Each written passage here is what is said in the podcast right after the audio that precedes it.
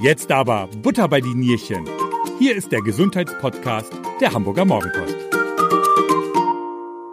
nächste bitte. Im ersten Lockdown hatte jeder dritte Befragte in einer Studie angegeben, mehr Alkohol zu trinken als vor dem Lockdown.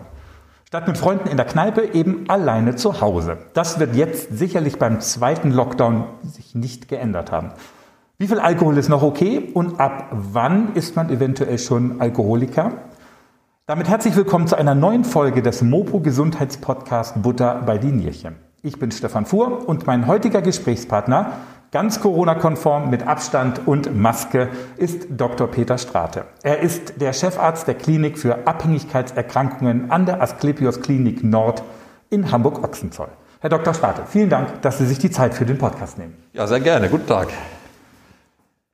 Bei Corona redet man ja von ganz, ganz vielen Krankheitssymptomen, auf die wir jetzt natürlich nicht näher eingehen wollen. Aber auch wer jetzt nicht direkt mit dem Coronavirus infiziert ist, scheint ein Problem zu haben. Der Alkohol. Macht Corona uns alle zu Alkoholikern? Ja, das ist natürlich eine, eine treffliche Frage. Also ganz so schnell geht es dann zum Glück nicht. Aber wie Sie schon anfänglich richtig gesagt haben, äh, nicht wenige Menschen tendieren dazu, jetzt in dieser Krisensituation mehr zu trinken. Und das kann für den einen oder anderen schon zu einem Problem werden. Erstaunt es Sie eigentlich, ähm, dass die Menschen gerade jetzt während der Corona-Krise mehr trinken? Oder ist das vielleicht menschlich bei Krisen einfach mehr zu trinken? Ja, also das, das sagt einem ja in Anführungsstrichen der gesunde Menschenverstand schon. Ne? Also wer, wer Sorgen hat, hat auch Likör. Und da, wo Sorgen und Nöte sind und da, wo Alkohol verfügbar ist, werden die Menschen, die eh Alkohol als angenehm erleben, tendenziell eher dazu neigen, wahrscheinlich auch mehr zu trinken. Ne? Also insofern ist das ganz normal und trotzdem aber auch äh, ein guter Punkt, mal drüber nachzudenken, dass wir sozusagen die negativen Auswirkungen vom Alkohol möglichst gering halten. Kann man eigentlich auch etwas darüber sagen, wer jetzt mehr trinkt? Ich habe gelesen, es trinken zum Beispiel auch 20 äh, Prozent weniger. Das ist richtig, das ist richtig. Also diese Umfragen, die Sie zitieren, gibt genau das her. Ähm, dass Menschen, die eh kein Alkohol trinken, auch in der Corona-Zeit nicht anfangen, plötzlich zu trinken oder mehr zu trinken. Das eine verschwindend geringe Anzahl von Menschen, die das machen. Hingegen die, die eh schon immer ähm, selbstverständlich zu Hause ähm, ihr Glas Wein oder ihr Feierabendbier getrunken haben, hören in aller seltensten Fällen jetzt auf. Also tendenziell sind es die Menschen, die eh schon gerne Alkohol trinken, den auch in Anführungsstrichen gut vertragen, die äh, von dem, was ihn eh bekommt, mehr nehmen.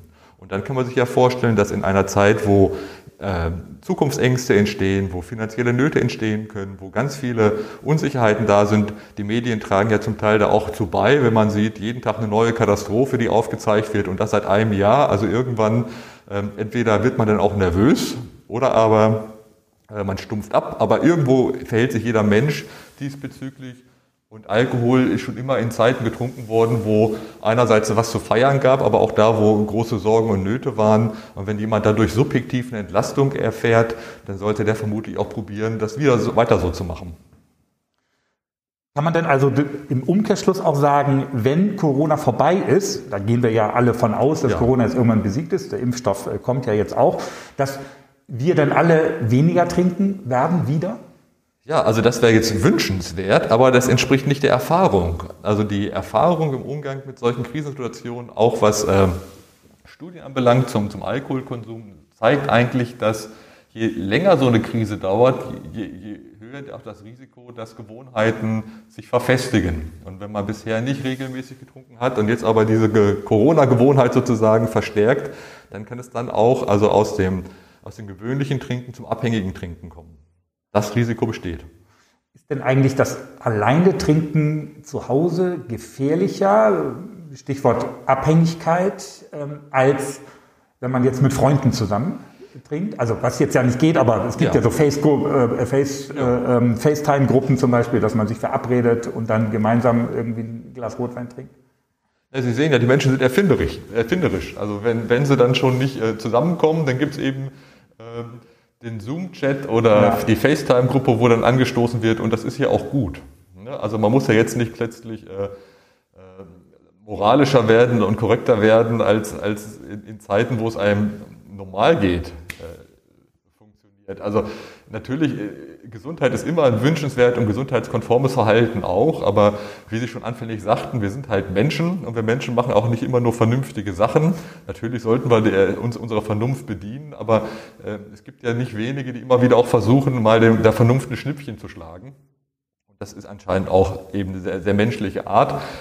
Sicherlich, was wir versuchen sollten, äh, aufmerksam, achtsam mit dem Thema Alkohol umzugehen ähm, und wichtig auch, dass wenn man bei sich bemerkt, dass es vielleicht doch zu viel wird, im Sinne von, es bekommt einem selber nicht mehr oder es geht einem plötzlich schlechter, obwohl es eigentlich besser gehen sollte unter dem oder mit dem Konsum von Alkohol, da rechtzeitig zu erkennen, an welchem Punkt man dann nachbessern kann, damit das nicht zu so einem Selbstläufer wird. Wann ist Alkohol eigentlich gefährlich? Also ich, ich habe auch im Moment ja. kommt, ist ja gerade ja. ein großes Thema. Ich habe im Interview gelesen, dass jemand gesagt hat, naja, kommt das eine Glas Rotwein am Tag, darauf kommt es ja jetzt nicht an. Kann man das so sagen? Oder ist das doch, wenn man jeden Abend irgendwie seinen Rotwein trinkt, dann doch nicht so gut? Naja, Sie werden vermutlich äh, zu jeder Meinung einen Experten finden, der Ihre Haltung da bekräftigt. Und, ähm, aber insgesamt der Trend in der Medizin oder in der, in der Wissenschaft geht dahin, ähm, Risiken des Alkohols eigentlich eher zu betonen.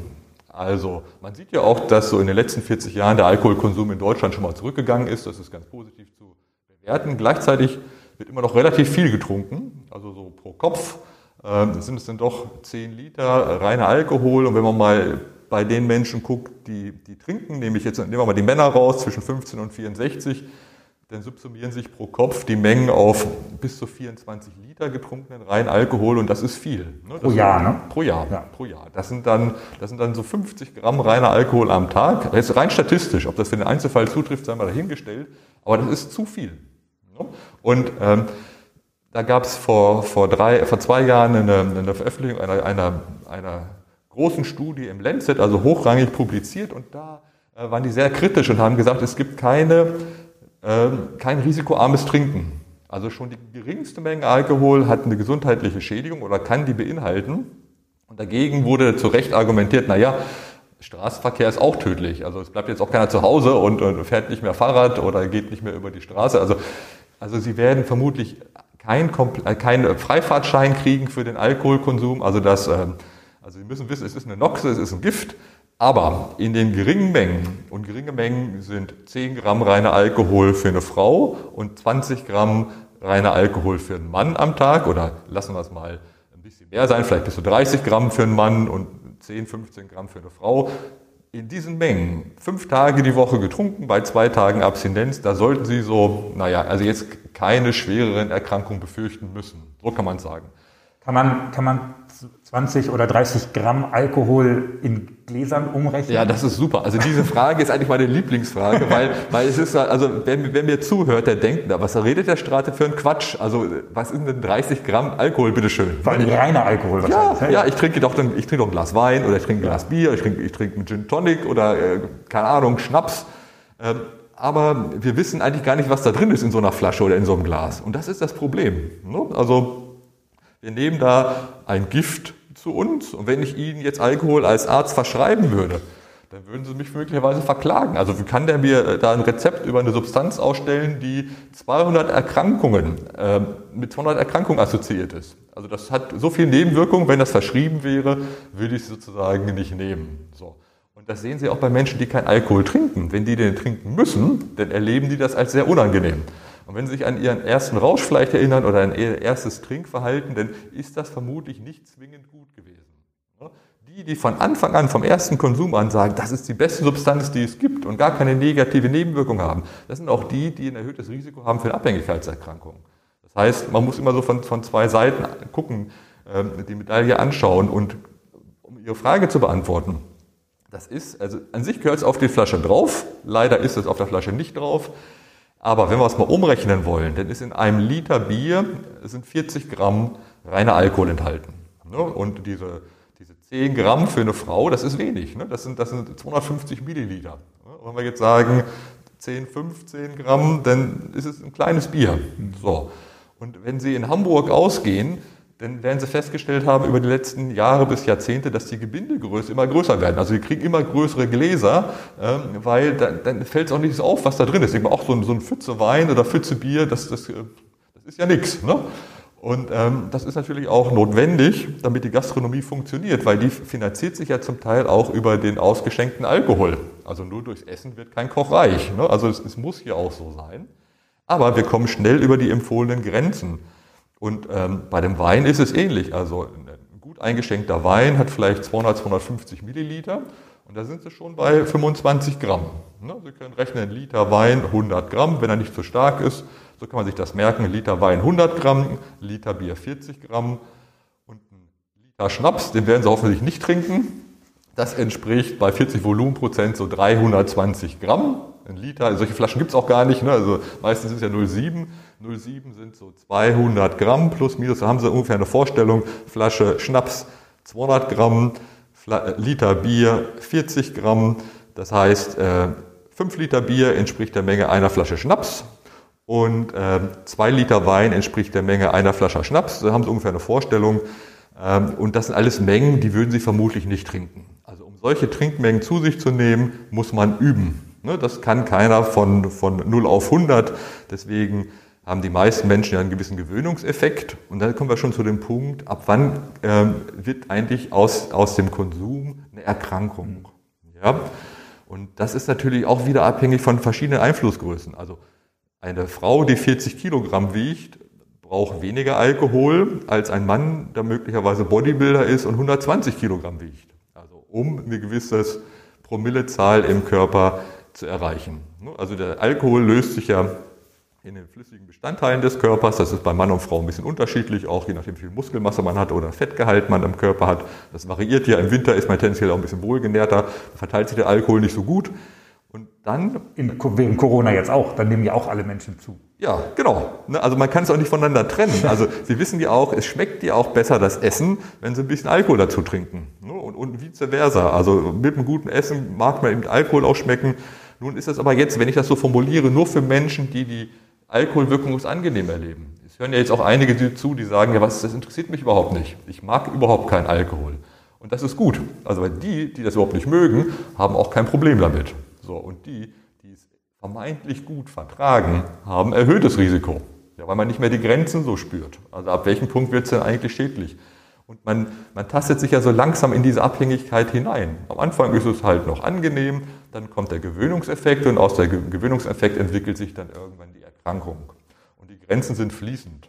Und deswegen kann man auch schlecht sagen, so und so viel Gramm am Tag, dann bin ich auf der sicheren Seite. Und dann holen Sie sich noch einen Messbecher und berechnen das. So schmeckt es ja auch nicht. Ne? Also Sie wollen ja auch äh, genießen. Und das sollen Sie bitte auch alle weiter tun, die hier zuhören. Aber zum Genießen gehört ja auch die Aufmerksamkeit und die Achtsamkeit. Und da gehört auch dazu, dass man den Schluck, den man da trinkt, genießt. Da gibt es so einfache Tricks und Kniffe, die können Sie einfach mal ausprobieren. Also lange bevor Sie mit dem Thema Abhängigkeit sich beschäftigen, können Sie mal Ihr eigenes Trinkverhalten überprüfen. Und das können Sie so machen, dass Sie zum Beispiel, wenn Sie an einem Abend, wo es äh, was zu trinken gibt und wo Sie lecker essen, jetzt sitzen Sie ja wahrscheinlich nicht so mit vielen Freunden zusammen, aber wenn Sie sich mal daran erinnern, dann gucken Sie doch mal, dass Sie nach jedem alkoholhaltigen Getränk erstmal eins trinken, das kein Alkohol enthält. Oder Sie können versuchen, bevor Sie das erste Glas Wein trinken, erstmal ein Glas Wasser zu trinken. Das gleiche für Bier und Schnaps. Also fangen Sie doch erstmal mit einem Softdrink an oder mit einer alkoholfreien Substanz und Sie werden möglicherweise feststellen, dass wenn der Durst sozusagen gesättigt ist, dass dann äh, der Wunsch, jetzt Alkohol zu trinken, ein bisschen reduzierter ist. Das sind so die kleinen Mechanismen, die man anwenden kann.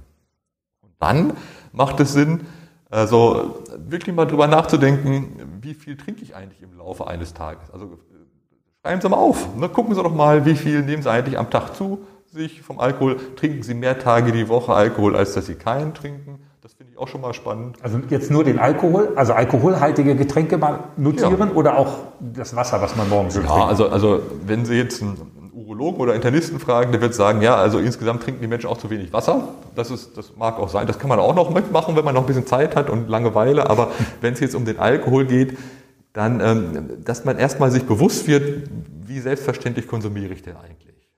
Das ist schon der erste Schritt, mal, mal bewusst werden, was man da eigentlich tagtäglich da trinkt.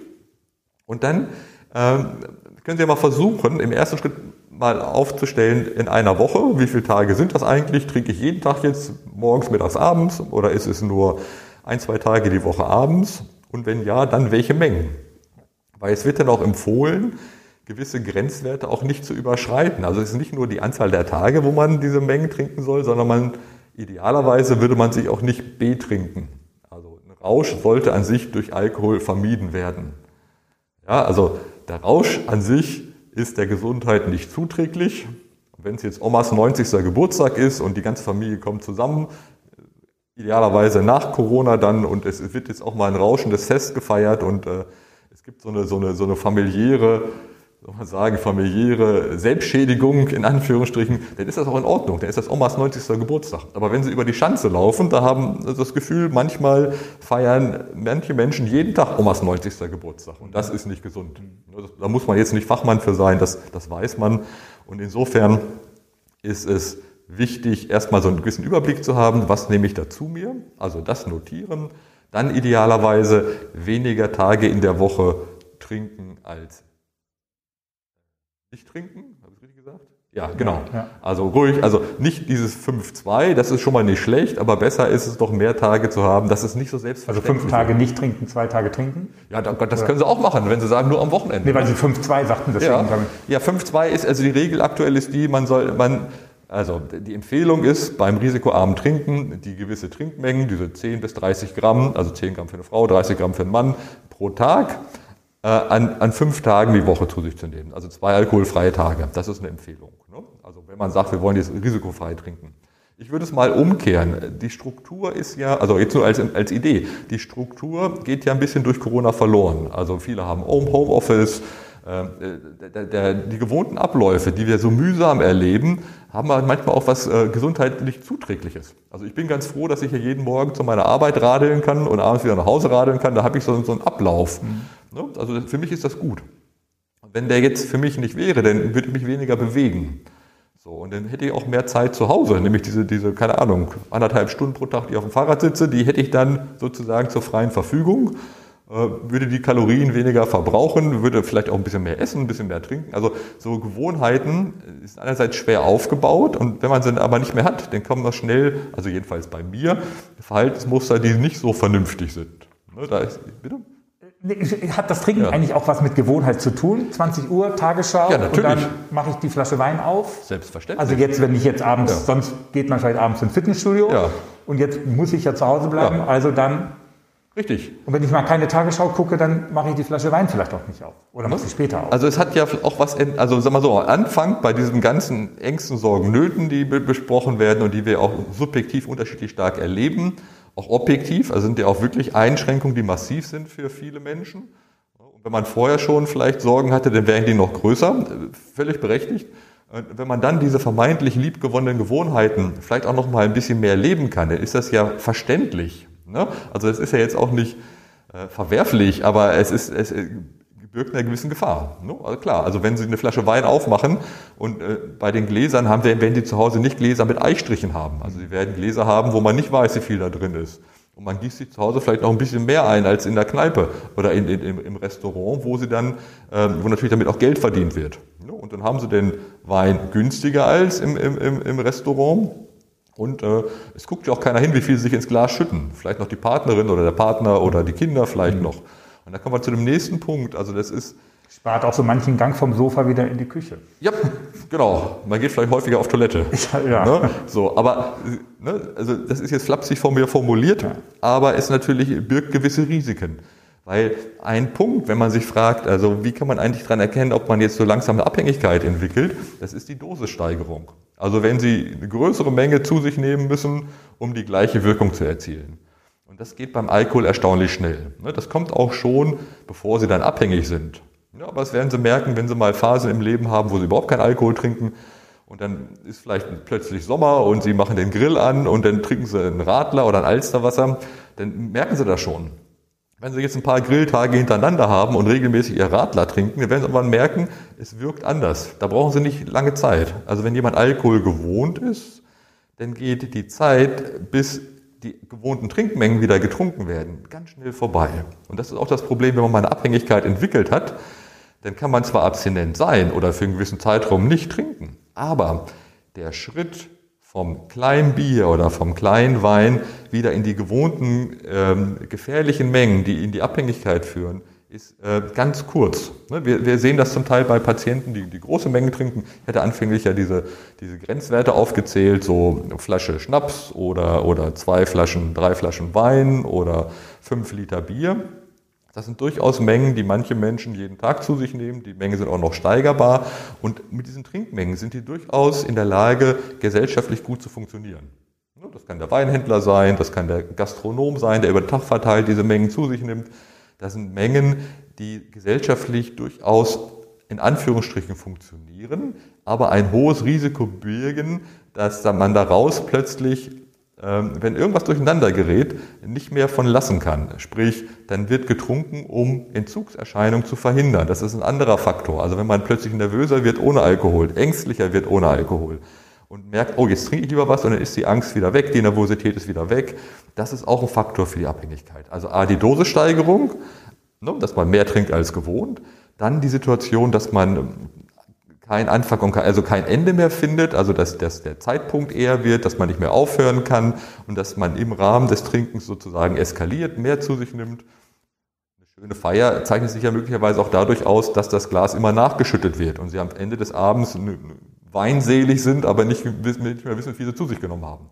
Ne, wenn da jetzt der Gastgeber anfängt, eine Tabelle aufzustellen mit den Namen der Gäste und jeden hinterher die, die ausgeschenkte Grammmenge aufschreibt, ja. da gehen sie nicht ein zweites Mal hin. Ja. Ne? Da sind sie einmal eingeladen gewesen und beim zweiten Mal nicht. Ne? Und das, das ist halt auch unsere Gesellschaft. Und das ist, ist ja auch gut und schützenswert. Es birgt halt gewisse Risiken. Es gibt halt kein Leben, äh, was komplett äh, risikominimiert ist. Das macht dann auch keinen Spaß mehr. Wenn es dann zu der Abhängigkeit kommt, sprich, sprich, Sie können nicht mehr aufhören zu trinken, die Trinkmengen werden hoch, dann ist das Problem natürlich auch, wo, an wen wenden Sie sich dann eigentlich? Wo, wo Vor allen Dingen merkt man das dann auch selber? Das merken Sie vermutlich selber in allermeisten Fällen nicht. Warum? Weil wir Menschen ja sehr gut eigene Sorge und Probleme verleugnen können. Also ich bin als Mensch darauf angewiesen, dass mein Gegenüber mir manchmal auch Sachen sagt, die ich nicht hören möchte. Also man kann bei dem, beim Gegenüber vielleicht einmal die Probleme sehen und die Sorgen und Nöte. Also da sind wir Menschen ja gut drin, beim Gegenüber die kleinsten Schwächen zu erkennen. Bei uns selber, da tun wir uns schwer. Da bin ich jetzt auch kein Stück besser als Psychiater ähm, als Sie. Ne? Also mit meinen eigenen Sorgen und Nöten kann ich nicht zwingenderweise besser umgehen als, als Sie das mit eigenen. Aber deswegen brauchen wir Menschen einander auch und, und können einander ja auch helfen. Das ist ja gut. Also das heißt, wenn man, wenn man merkt bei ja. seinem Partner, ja. dass der abends immer mehr trinkt ja. oder auch bei den Arbeitskollegen vielleicht, durchaus ansprechen Bitte. und durchaus sagen, du hast schon wieder eine Fahne, hattest du doch gestern erst zum Beispiel? Ja, Sie können es ja versuchen, nicht strafend zu sagen. man kommt ja schnell in so eine moralische, in so eine, auf so eine moralische Ebene, das ist gar nicht notwendig. Also wenn man einander mag und, und einander wohlgesonnen ist, dann ist das auch ein Freundschaftsdienst zu sagen, du, also jetzt, pass mal auf, also mein Gefühl ist, das war jetzt irgendwie zu vieles Guten. So, ne? Oder mir, mir fällt zwar schwer, es dir zu sagen, aber mir, ich hätte einen Herzenwunsch, trink bitte weniger. Ne, das, versuch's mal ein paar Tage ohne. Und dann kommen wir zum nächsten Schritt. Also denn, daran können Sie dann auch erkennen, wie stark der Zwang ist. Es hat so was Zwanghaftes dann auch, trinken zu müssen. Also Patienten oder Menschen, die dann eine Erkrankung entwickeln, die sind dem nicht wie, wie ausgeliefert. Die können dann nicht mehr weniger. Ja, und das, ist, das, das darf auch sein. Also dieses Gefühl, das, das stellt sich dann irgendwann mal ein. Und dann ist die Kunst, sich äh, entsprechend professionelle Hilfe zu suchen. Ist das so was, was Sie jetzt sagen, dass dieses Zwanghafte, mhm. ist das dann, was man so als Alkoholsucht ja. beschreibt? Ja, ja das, das kann man so, das ist eine ganz, ganz gute Umschreibung. Also das, das Süchtige ist dieses zwanghafte Verhalten und, und die Abhängigkeit zeigt sich aber auch durch Entzugssymptome. Also wenn man denn die Substanz nicht mehr zu sich nimmt. Das eine sind so, so psychologische Phänomene, das andere sind dann rein körperliche, wenn man es mal so trennen will.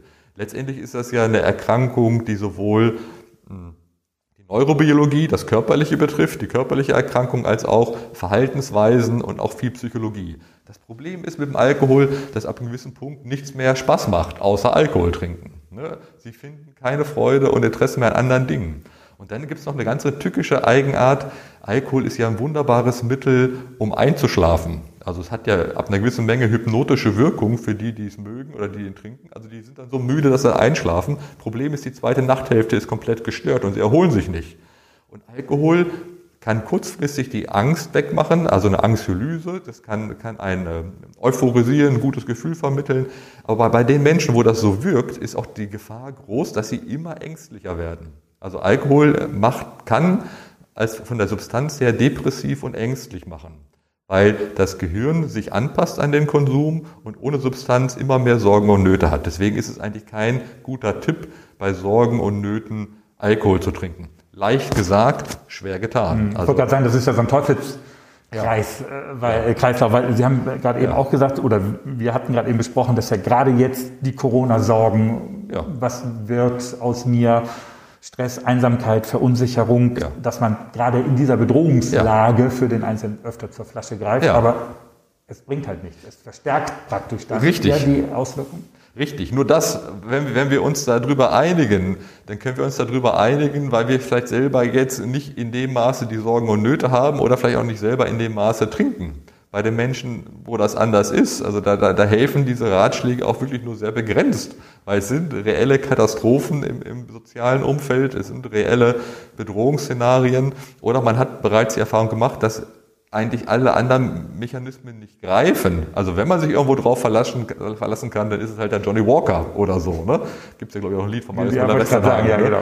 Also die älteren Semester kennen das ja. vielleicht, also muss man ja auch mittlerweile argumentieren. Nein, also Musik ist voll von Alkohol und Drogen und, ne? und letztendlich ist es da auch gar nicht so wichtig, ob wir jetzt hier über, über Alkoholkonsum reden oder beliebige andere Substanzen. Die Mechanismen sind relativ ähnlich. Also wir, wir haben subjektiv das Gefühl eines evolutionären Vorteils, von, der sich dann einstellt. Also wir, wir fühlen uns besser und dieses Gefühl, uns besser zu fühlen, taucht halt immer auf, wenn wir halt einen Überlebensvorteil haben. Sprich, wir haben gerade gut gegessen, oder wir haben äh, irgendeine Beute geschlagen, haben jetzt irgendeinen Gewinn gemacht oder beruflich waren wir erfolgreich oder äh, Sexualität äh, spielte auch eine Rolle. Also wenn man jetzt einen sympathischen Menschen kennengelernt hat, dann ist es vielleicht auch damit verbunden, sich wohler zu fühlen und, und all diese, diese, diese, diese Leistungen, die man erbringen muss, um sich wohler zu fühlen, ähm, die kann man, äh, kann man sozusagen sofort haben mit, mit einem Schluck Alkohol oder mit einem Glas. Ne? Und das ist natürlich tückisch?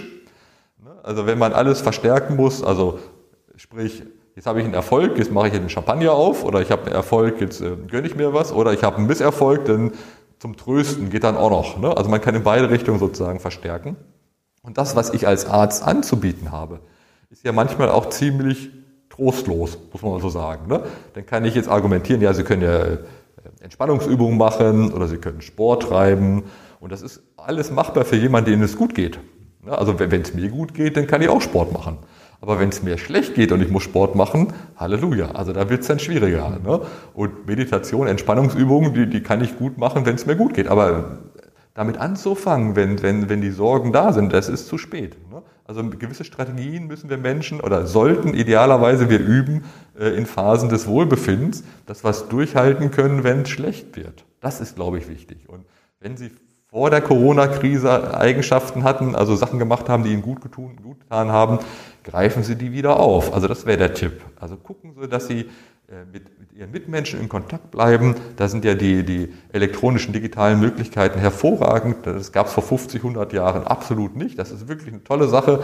Wir können in Kontakt bleiben, wir können Zoom nutzen oder Adobe keine Ahnung, was es da für Anbieter gibt, oder Sie können Skypen oder Sie können zum Telefonhörer greifen. Sie können trotzdem ja noch mit Ihren Nachbarn Spaziergang machen, mit Freunden und Bekannten, setzen die Maske auf, rennen, rennen um den Park oder sonst wohin. Das ist ja gut. Also Bewegung ist gut. Äh, soziale Kontakte sind überlebensnotwendig. Also da, ohne soziale Kontakte kommen wir Menschen eigentlich nicht gut klar. Wir sind äh, soziale Herdentiere. Das merken wir in solchen Krisen immer mehr.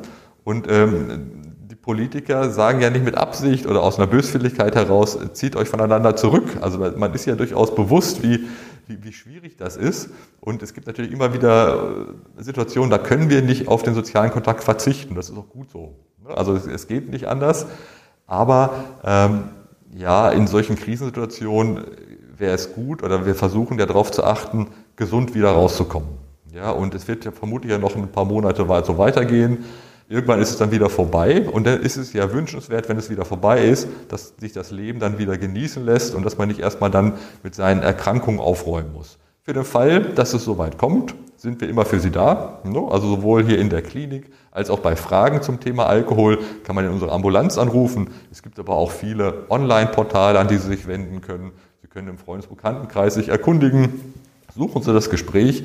Letztendlich muss ich sagen, ist äh, eine Abhängigkeit von Alkohol eine ganz normale Erkrankung. Also so wie sie eine Erkältung kriegen können, so wie sie Kopfschmerzen kriegen können, wie sie mal ein Bein brechen.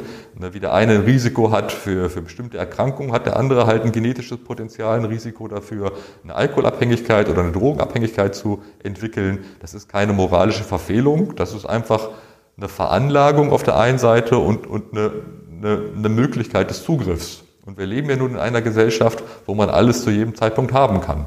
Das Internet macht es möglich und die Supermärkte machen es möglich. Und beim Alkohol würde ich sagen, okay, da wüsste ich jetzt, wo ich hingehen sollte. Aber bei Drogen, also ich zumindest, ja. Äh, bin da dann raus. Ja, ja, aber das ist also für jemand, der keinen Alkohol trinkt, der weiß auch nicht, wo er den kaufen kann.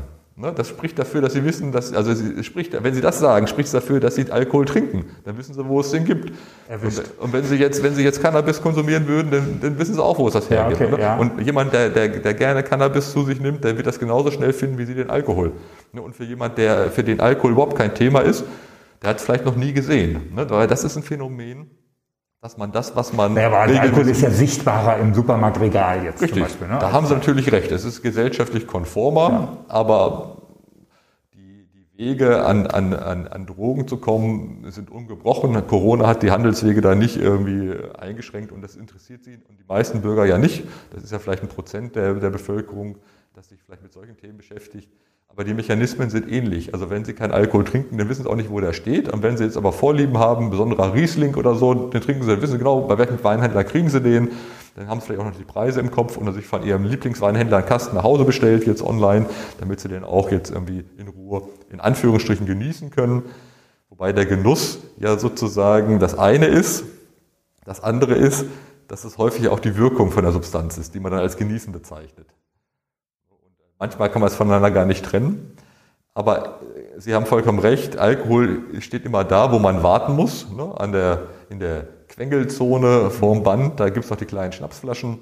Oder wenn man reinkommt ins Geschäft, dann gibt es das auch. Also äh, es ist eine, eine, geschickte Psychologie, wie Substanzen verkauft werden. Und soweit wie ich informiert bin, hat der Weinverkauf auch deutlich zugenommen.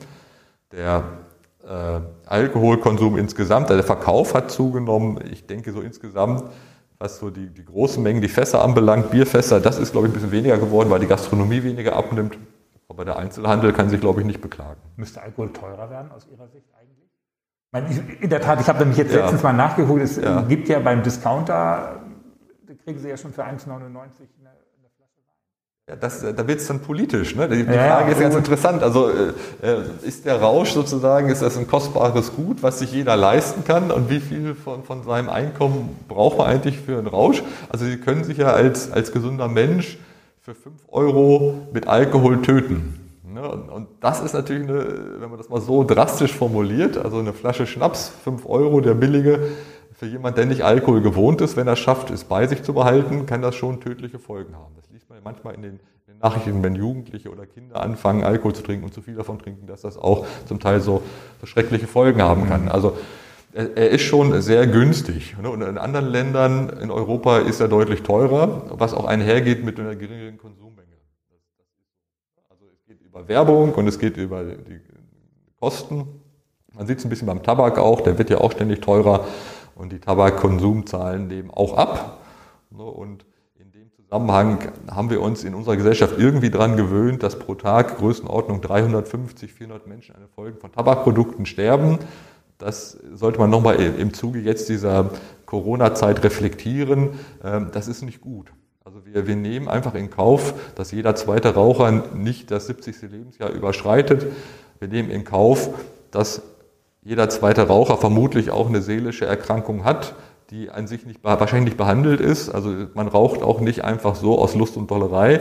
Es hat viele Folgeschäden, da haben wir uns dran gewöhnt. Ich finde es gut, dass wir uns so viel Sorgen machen um die Patienten, die an, an Menschen, die an Corona erkranken, dass wir denen auch helfen, gesund zu bleiben. Aber Sie merken ja auch, was für eine Diskussion gerade los ist um den Umgang mit solchen Situationen. Da würde ich mir wünschen, als äh, Facharzt für Psychiatrie und Psychotherapie, der sich um Abhängigkeitserkrankungen kümmert. Da würde ich mir wünschen, dass wir den Fokus mehr auf die Folgen vom Tabakkonsum richten und natürlich Alkohol. Da wäre es wahrscheinlich nicht schlecht, wenn es ein bisschen teurer wäre und weniger verfügbar. Gibt es die Zahlen, die Sie gerade eben für äh, Raucher gesagt haben, die täglich sterben, auch eventuell für Alkoholabhängige? Die gibt es auch für Alkoholabhängige, die variieren sehr stark. Also je nachdem, wo Sie dann nachschauen. Man muss ja immer gucken, was sind denn jetzt die unmittelbare Folgeschäden. Und, und der Alkohol hat ja 200 assoziierte Erkrankungen über den Daumen und da kann man das immer schlecht zurückführen, ob man jetzt wirklich an den Folgen vom Alkohol verstorben ist. Bei der Leberzirrhose weiß man es recht genau, dass sie meistens dann doch in Verbindung mit dem Alkohol steht. Zahlen sind geringer als beim, beim, beim Tabak. Ich meine, sie sind Größenordnung zwischen 15 und, und 30.000. Das ist jetzt, jetzt konservativ gerechnet, vermutlich sind es ein paar mehr, aber es sind auch schon nicht wenig Menschen, die an den Folgen vom Alkohol sterben. Pro Jahr wieder. Ne? Pro Jahr, mhm. ja. Das ist beim, sowohl beim Tabak so als auch beim Alkohol pro Jahr. Bei den illegalen Rauschdrogen hat man sich so eingependelt, Größenordnung auf 1000 bis 1200 Drogentote. Die sind ja immer wieder in den Medien.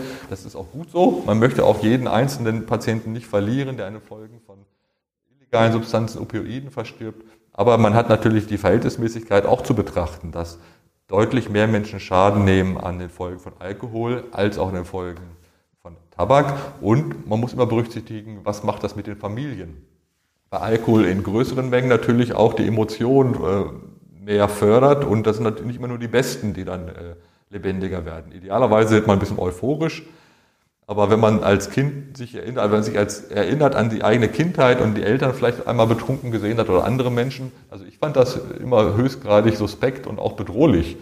Und ich möchte das eigentlich keinem Kind zumuten ähm, oder nicht zugemutet wissen, dass, dass er ein, so ein, ein, ein, einem unsicheren Szenario ausgesetzt ist. Und Alkohol macht halt auch aggressiv, macht halt nicht immer nur gute Laune. Also das sieht man ja, äh, was Menschen miteinander denn veranstalten, wenn sie zu viel getrunken haben. Das ist nicht immer nur liebevoll. Und das ist natürlich auch ein Risiko, wenn man eh schon eng zusammenhockt, also wenn man äh, nur begrenzt die Wohnung verlassen kann, vielleicht nicht so viel Auslauf innerhalb der Wohnung hat, dann rückt man sich aufeinander, da gibt es Dichtestress, da gibt es Konflikte. Da kann Alkohol auch Öl im Feuer sein. Also auch in, aus diesem Punkt heraus wünschenswert lieber weniger oder vielleicht sogar gar nicht. Also man kann ja auch sagen, wir nehmen mal den trockenen Januar vorweg oder ähm, irgendwelche anderen ähm, Verhaltensmuster, dass man sagt, man unterbindet mal den Alkohol für eine gewisse Zeit. Warum nicht jetzt? Also setzen Sie sich doch zusammen, machen Sie einen Plan für, für Weihnachten und Silvester. Also wie habe ich mich sonst immer verhalten? Was, wie möchte ich denn das mal planen? Also wie viel Alkohol kaufe ich denn für die Feiertage eigentlich ein? Und wo habe ich den? Also ich kenne das von mir, dass wenn ich irgendwas in der Wohnung habe, was mir lecker vorkommt oder mir gut schmeckt, dann, dann esse und trinke ich das auch. Wenn ich es nicht in der Wohnung habe, dann äh, gucke ich zwar in die Schränke und stelle fest, die sind leer und dann gucke ich möglicherweise noch ein zweites und drittes Mal am Abend rein und bin enttäuscht und frage meine Frau, wo sind die Sachen dann? Aber meistens bin ich dann zu faul, vor die Tür zu gehen. Also Sie können ja auch diese kleinen Hemmnisse einbauen. Also Kommt mir sehr bekannt vor. Ja, also wenn ich Schokolade in der Schublade ja. habe, ist auch die Tafel am Abend mal ganz schnell weg. Ja. wenn keine da ist, ist kann auch nichts. Und Sie das Phänomen auch wiederholt hinzuschauen, obwohl Sie wissen, dass ja, nichts drin ist? Ja, ne? und, und das ist ganz menschlich, aber so funktioniert natürlich auch letztendlich Abhängigkeit. Ne? Das sind dann in, in Ihrem Kopf sind das die sogenannten Basalganglien, die diese wiederholenden Übungen machen lässt, ohne Verstand. Ne? Also wir, wir können uns ja nicht alles bewusst überlegen, wir müssen ja viele Automatismen haben. Und wir lernen diese Automatismen. Und das ist vielleicht ein schönes Beispiel mit dieser Schublade. Das ist jetzt gar nicht substanzbezogen, das kann alles Mögliche sein. Also wenn man äh, Gewohnheiten hat, dann macht man die. Nur sind Gewohnheiten nicht immer gut, aber sie sind überlebensnotwendig. Und so lernen wir auch die verkehrten Sachen. Also unser Gehirn lernt immer, aber es lernt leider auch viel Quatsch. Sie haben gerade eben gesagt, wer jetzt, um jetzt einmal den Bogen nochmal ja. auf den Alkohol, auf die Alkoholsucht zurückzukommen, man kann sich bei Ihnen hier zum Beispiel ähm, in, in Klinik Nord Ochsenzoll in der Ambulanz melden und ja. bekommt einen Termin. Sind die Therapien, wie sehen die aus und sind die, sehr, sind die erfolgsversprechend?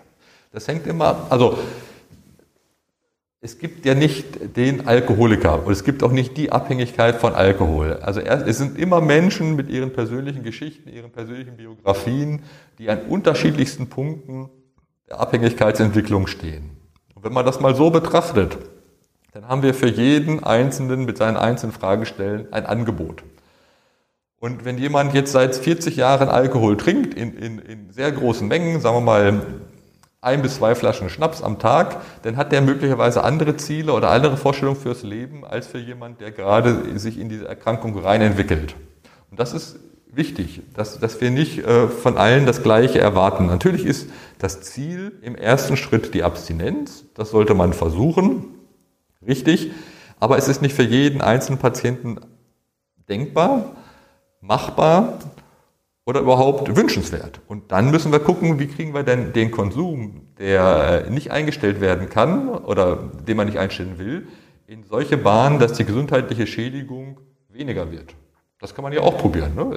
Wenn die volle Abstinenz nicht funktioniert, dann kann man ja gucken, gibt es sowas wie ein kontrolliertes Trinken? Also lässt es sich dann mit Verhaltensübungen und Maßnahmen, lässt es sich so reduzieren, dass derjenige, der es macht, äh, zufriedener ist?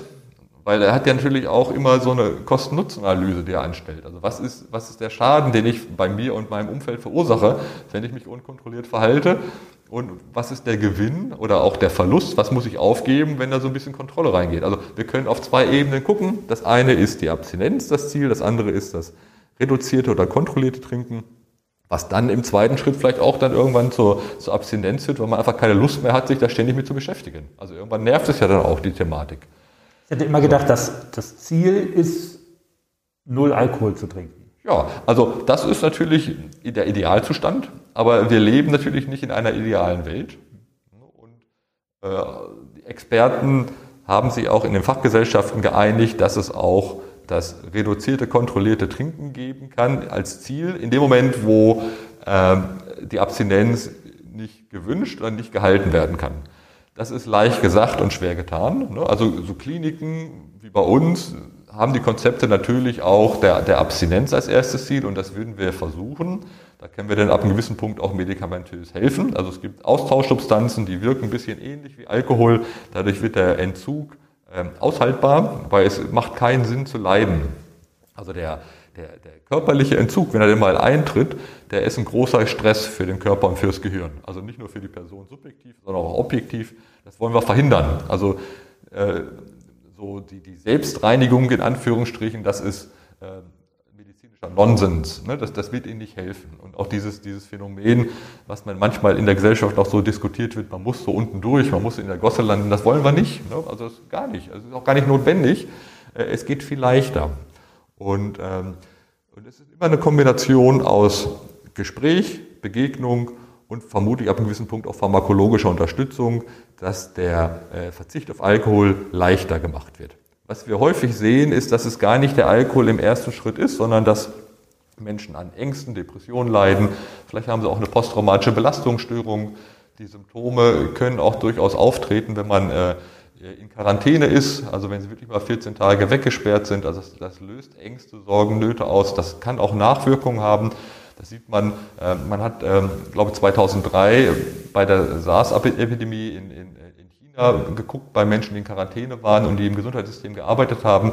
Die hatten auch ein erhöhtes Risiko drei Jahre danach noch für, für Alkoholabhängigkeit auch zu erwarten in Deutschland, je länger jetzt der Lockdown geht oder die, die Auseinandersetzung, und es wird ja vermutlich noch ein halbes oder ein Jahr weitergehen, bis wirklich äh, das durchstanden ist, das, das wird noch Folgeschäden haben, aber damit werden wir umgehen können. Dafür gibt es dann uns oder es gibt äh, die Online-Portale oder Suchthilfe-Einrichtungen, wo Sie telefonischen Kontakt aufnehmen können und sich erkundigen. Manchmal ist ja schon auch eine, eine, ein Gespräch äh, so weit klärend, dass man keine weitere Hilfe benötigt. Sie haben es ganz am Anfang einmal gesagt, der Spruch von Wilhelm Busch. Ja. Die fromme Helene. Es ist ein Brauch von alters her. Wer Sorgen hat, hat auch Likör. Richtig. Eigentlich fasst das unser Gespräch doch relativ gut zusammen. Ich danke Ihnen ganz, ganz herzlich für Ihre Einschätzungen und für die Ratschläge. Ich freue mich, dass wir uns heute ähm, unterhalten haben. Jeder muss jetzt für sich selber interpretieren, wie er mit dem Thema Alkohol umgeht. Also ich finde es auch gut, dass wir den Alkohol nicht komplett verteufeln, aber im Rahmen ist alles möglich. Herzlichen Dank für das Gespräch. Vielen Dank, Herr Fuhr.